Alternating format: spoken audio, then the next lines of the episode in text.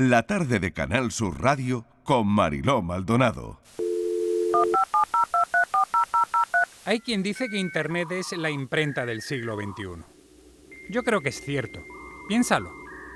Con un móvil en la mano tienes la oportunidad de acceder a toda la información que quieras.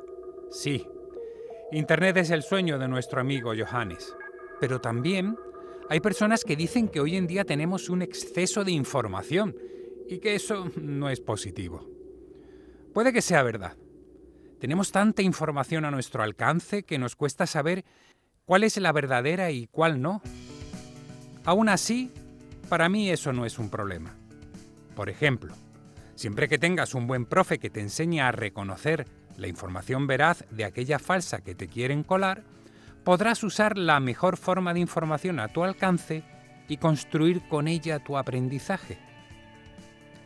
Yo prefiero vivir en este mundo que en aquel en el que la información y el conocimiento estaban solo al alcance de unos pocos.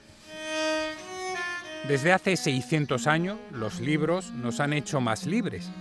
Piensa que de libro a libre solo cambia una letra. Mira, yo soy libre como libre son las olas. Y aterrizo en cualquier playa cuando se me antoja. Sin pedir permiso, sin aviso, sin reporte. Inventé la maquinaria del teletransporte. Pero no te importe que yo sea tan libre. Y recuerda las palabras que una vez te dije. Si yo estoy aquí es porque el viento me empujó. Y cuando el viento diga yo tendré que irme. Yo tendré que irme libre como un niño cuando vuela su cometa, el garabato que se cuela en tu libreta. Vuelo con mi música, camino por el aire, voy marcando el rumbo sin anillo ni equipaje. Sabes que mi viaje hace tiempo que empezó y ahora recuerdo las palabras que callaste. Si yo estoy aquí es porque el viento me embrujó y cuando el viento diga yo vendré a buscarte. Vamos a hablar de historia en este tramo del programa las 5 y cuarto. Lo vamos a hacer con José Antonio Lucero, pero él mismo se presenta. En el año 2012 yo era un joven estudiante de historia en la Universidad Complutense de Madrid, en la que cursaba mi último año de carrera con una beca Séneca, tras haber estudiado los cuatro cursos anteriores en la Universidad de Sevilla, en la que finalmente me gradué. Por aquel entonces yo no tenía ni idea de qué iba a ser con mi vida. Sospechaba que podría dedicarme a la docencia, pero jamás podría haber imaginado, por ejemplo, que haría vídeos en YouTube. No obstante, sí que tenía algo claro, y es que quería dedicar parte de mi vida a la escritura. Estudiaba en Madrid, os contaba, y mientras realizaba una investigación histórica sobre la época de posguerra, di con una historia que me atrapó de repente. Por eso, en cuanto supe de la historia del accidente de tren más grave en la historia de España, nunca pude olvidarla ya. Hablo del accidente de Torre del Bierzo, en León, del 3 de enero de 1944. Un accidente que protagoniza por primera vez en la literatura española una novela histórica. ¿Sabéis cuál? Pues esta, La vida en un minuto, de la que por fin os puedo hablar y de la que tenía muchas, muchas ganas de contaros. Mi José Antonio Lucero es con la persona que vamos a hablar, que siempre ha tenido ganas de escribir un libro que hiciera la historia más fácil a sus alumnos, pero es que nos sirve a todos en general. ¿Por qué los primeros emojis se escribían en, en arcilla? Y otros porqués de, de la historia. José Antonio Lucero, bienvenido, ¿qué tal? Hola, muy buenas. Muchas ganas de invitarme a estar Bueno, aquí. gracias por acompañarnos. Oye, y qué bien eh, el hecho de que a través de las redes, eh, a través de YouTube, estés subiendo vídeos para enseñar historia. Oye, y ya no solo a tus alumnos, ¿no? Porque son muy interesantes. Claro, lo que yo intento es aprovecharme un poco o ayudarme de estas nuevas tecnologías que en los últimos años permiten que el conocimiento esté en manos de mucha, mucha gente, ¿no? Internet es la nueva imprenta y, y nos permite los que, a aquellos que hemos estudiado o que tenemos conocimiento poder expandirlo. Y cuando yo comencé a dar clase, yo quería ser profesor no solo de mis 25 o 30 alumnos que tenían un aula, sino vi la oportunidad a través de los medios digitales pues de serlo de mucha otra gente. Es tu primer libro divulgativo, ¿no? Eh, ¿Cómo surge la idea, además de- del libro? bueno, el libro de por qué los primeros emojis se escribían en arcilla, un título así un poco largo. pero... bueno, me encanta porque atrapa, ¿no? claro, esa es, la idea.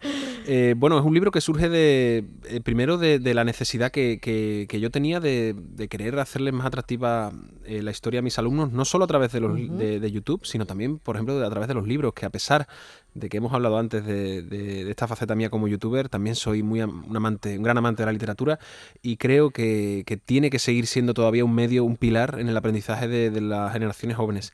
Y bueno, he escrito un libro que, eh, con el que intento pues, contar la historia de una manera más atractiva, más cercana, porque la, porque la historia eh, tal vez tiene ese San Benito ¿no? de ser una materia aburrida, pero yo siempre he pensado, y muchas otras veces pensamos que no, que, para nada, ¿no? que según cómo te la cuenten, pues puede atraerte o no, y, y eso es lo que he intentado con este libro. ¿Y tú has tenido profesores de historia que te la hicieran em, divertida?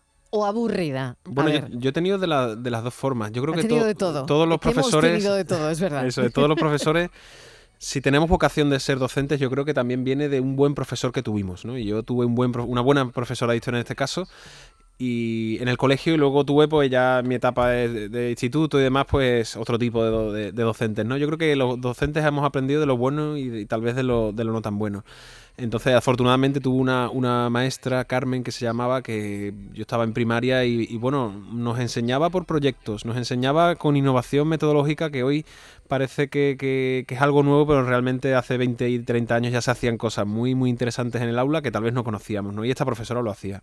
Este libro eh, está enfocado también a los niños y me encanta dar esta recomendación también a los padres, pero es que muchos adultos podemos dar un buen repasillo a la historia. Eh, porque es verdad que hay cosas que hemos olvidado, cosas que no nos acordamos o que si tenemos a nuestros hijos en edad escolar, bueno, pues podemos echarle una manita si lo leemos con ellos, ¿no? Claro, yo creo que la, la, historia es una materia que no tenemos que olvidar nunca, porque si la olvidamos pasa lo que muchas veces pasa, ¿no? Y, hay mucha gente que la tergiversa con... ¿Cuánta razón tienes? Eso, eh? ¿no? Con, con, intención de tal vez vendernos una, una, idea de la historia que no es la, o la verdadera o la más cercana a la verdad. Y yo creo que los adultos tenemos que tener, ser responsables como ciudadanos es también ser responsables con nuestra historia. Es verdad que cada vez más eh, vosotros los, docentes, los, profesores, ¿no? Buscáis caminos diferentes, ¿no? Eh, porque, claro, esto eh, se está moviendo a pasos tan, tan agigantados, la tecnología ya está en las aulas, ¿no? Y, creo que tiene que haber, bueno, una revolución de entrada, ¿no? Y, hay que cambiar un poco esos paradigmas, ¿no? Claro, yo creo, yo soy, yo no soy un, comprador de las metodologías innovadoras porque sí, ¿no? Yo lo que sí que mm. creo es que hoy en día tenemos una, unas posibilidades que nos permiten las nuevas tecnologías, como pueden ser, por ejemplo, estas de, de internet o cualquier otro dispositivo nos permiten algo que yo creo que no tenemos que ser eh, que dar la espalda a aquello bueno que nos puede permitir ¿no? Eh, lo que hay que tener en claro que lo que queremos que los alumnos aprendan sigue siendo esas matemáticas importantes esa lengua importante esa historia ¿no? es decir eso no cambia lo que sí que puede cambiar es el, el, medio el modo ¿no? los recursos que usamos y hoy en día un profesor que únicamente usa un libro de texto eh, pues está dando la espalda a una gran cantidad de recursos con los que se puede hacer la aprendizaje de, de, las, de, los alumnos algo mucho más vivencial, mucho más experimental y mucho más emocional, que yo creo que es la idea, ¿no? El aprendizaje se produce cuando entran en juego muchas emociones y, cuando, cuando los profesores intentan mover dentro del cerebro de cada uno de los alumnos muchas piececitas, ¿no? Y, afortunadamente hoy en día tenemos una gran cantidad de recursos para poder hacerlo. Voy a ojear el libro, bueno, lo, lo, estoy haciendo ya desde hace un rato, ¿no? Eh, me detengo en una página que dice, si ya existía ¿por qué dicen que se descubrió América? Claro, ¿no? Yo lo que intento también es desmitificar un poco, ¿no? Muchas veces la, eh, la, historia está llena de mitos, ¿no? Los mitos son parte de nuestra, de nuestra cultura y cuando yo me siento delante de mis alumnos a, que estudiemos historia juntos, les, pido que, pues, eh, que vamos, les digo que vamos a desmitificar un poco muchas cuestiones, ¿no? O, o tal vez despertar su, su, capacidad de reflexión, ¿no? Porque hay muchas cuestiones de la historia que, que, invitan a reflexionar. Esa puede ser una de ellas, ¿no? Bueno, América estaba ahí, ¿por qué hablamos de descubrimiento, ¿no? Desde el punto de vista de qué se descubre, pero quién estaba ahí antes, qué cultura tenía. Y eso es también lo que intento, no solo con mis clases, sino pues con este libro que, con el, del que estamos hablando. Por lo tanto, la historia es aburrida cuando no se sabe contar. Bueno, yo, yo soy partícipe siempre de pensar que a todo el mundo le gusta una buena historia. Es decir, todo tú que estás aquí no y que estamos mm. hablando, eh, si yo te contase una historia interesante, seguramente sería capaz de, atraer tu atención y de mantenerte atenta, ¿no? Y seguro que los oyentes también. A todo el mundo nos gusta una buena serie cuya trama y cuya narrativa es impactante. Pues, por tanto, qué mejor, qué mejor que, que, todo lo que ha ocurrido en el pasado, ¿no? Siempre se dice que no hay, que la ficción nunca superará a la, a la realidad, ¿no? Pues entonces la historia siempre ha estado ahí y como bien has dicho, pues depende mucho de cómo te la cuenten. Hmm. ¿Cómo son tus clases? A ver, desde que llegas hasta que te vas, ¿cómo son? Y, cómo reaccionan los alumnos, ¿no? Si notas que verdaderamente están disfrutando con lo que les estás contando.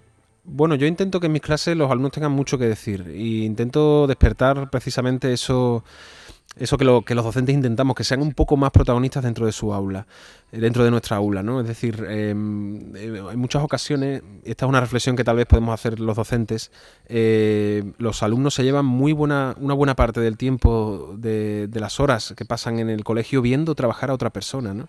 Y esa, esa idea, cuando yo la, cuando alguien me hizo esa reflexión, me dio por pensar y dije, pues es verdad, ¿no? Entonces intento yo que los alumnos tengan una tengan muchas cosas que hacer dentro del aula, no simplemente escucharme, cuando, cuando también es importante que me escuchen lógicamente. Entonces intento que mis clases sean dinámicas.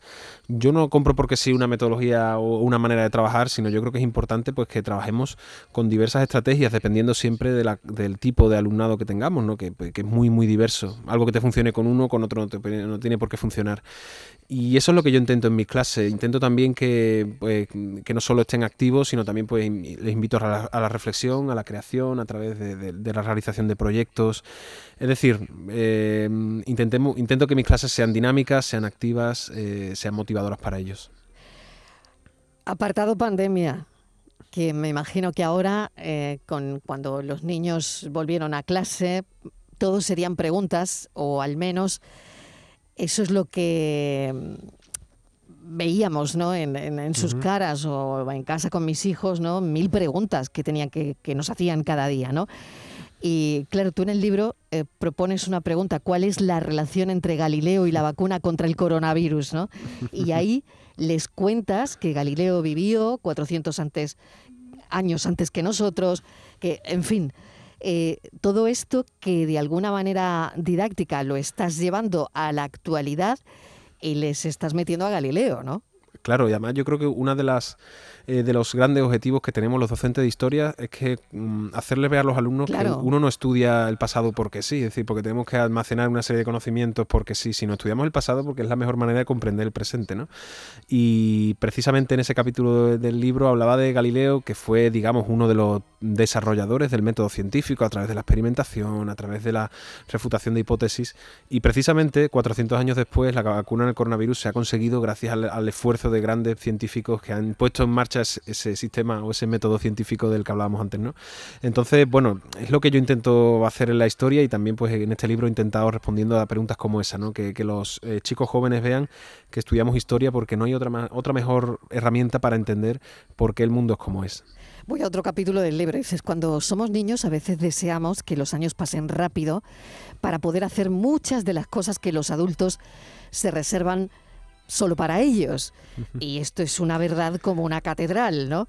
Pero a continuación, claro, te preguntas, ¿por qué podrás votar en unas elecciones? Y a eh, partir de ahí, bueno, pues viene eh, la importancia ¿no? que esto tiene, ¿no? Justo que acabamos de ver las elecciones en Francia mm. y que, bueno, tenemos a la vuelta de la esquina las elecciones andaluzas, ¿no? Y explicar todo esto a los niños es una buena clase de historia. Claro, una buena y complicada. ¿eh? Muchas veces mm, eh, para escribir este libro que he tenido que, eh, pues que, explicar historia a, lectores que se supone no van a tener ningún conocimiento, pues es complicado porque es mucho más difícil de lo que uno parece explicarle el origen precisamente de la democracia actual, ¿no? O de las elecciones o de la soberanía nacional, explicársela a los niños intentando, pues como bien ha comentado, relacionarlo con, con su mundo. Es difícil, pero también es un reto muy que yo creo que tenemos que tener todos los docentes y que no tenemos que olvidar, un reto muy, muy importante por delante. ¿Te ha puesto alguien alguna pega?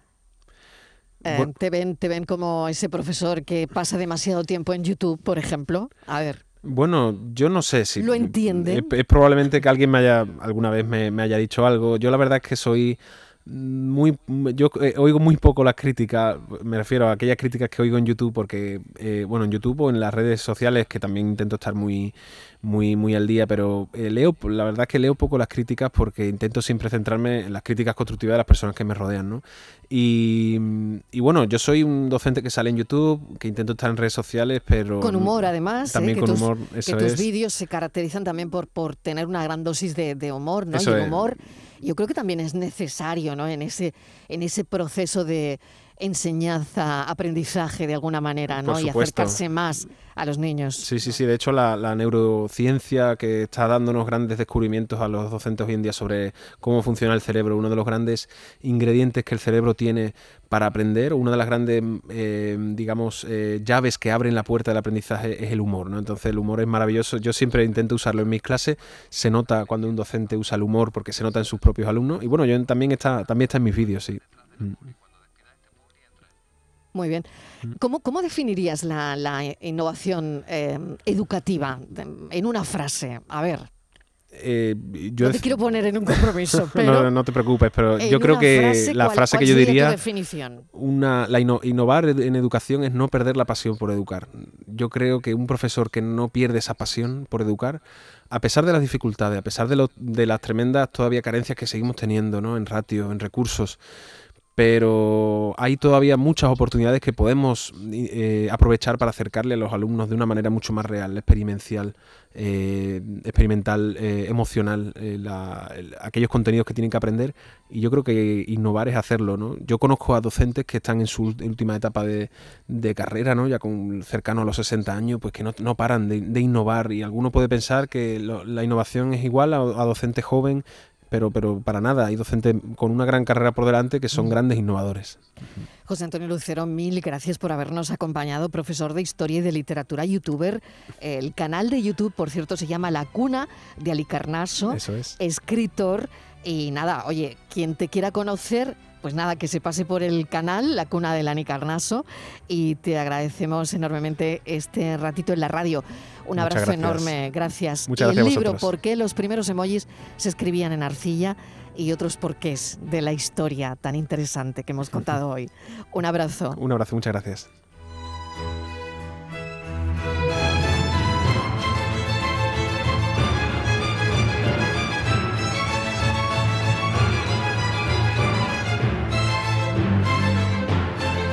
La tarde de Canal Sur Radio con Mariló Maldonado. También en nuestra app y en canalsur.es.